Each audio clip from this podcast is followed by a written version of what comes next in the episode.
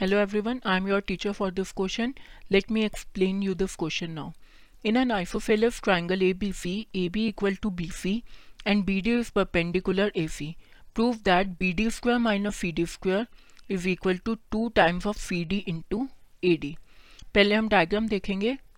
ए B सी ये हमारा triangle है. बी डी हमने एक परपेंडिकुलर ड्रॉ किया ए सी पे. ठीक है? अब पहले हम ट्राइंगल अपना कंसिडर करेंगे ए डी बी जो कि राइट एंगल ट्राइंगल है।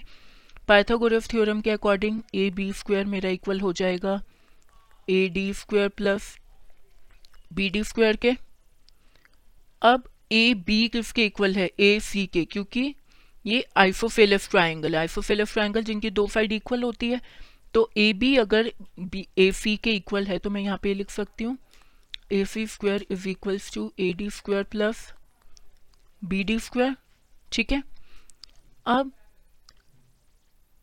C D plus A D square क्या होगा? C D plus A D का स्क्वायर ए सी को मैं क्या लिख दूँगी?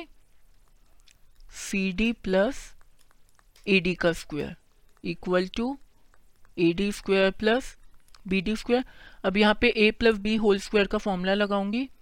सी डी का square plus two times of C D into A D plus A D का square is equals to A D square plus B D square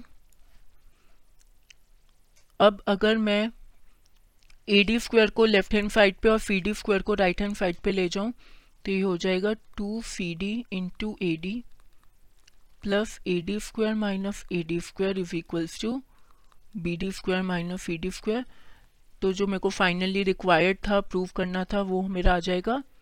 B D square minus C D square is equal to two times of C D into A D I hope you understood this explanation thank you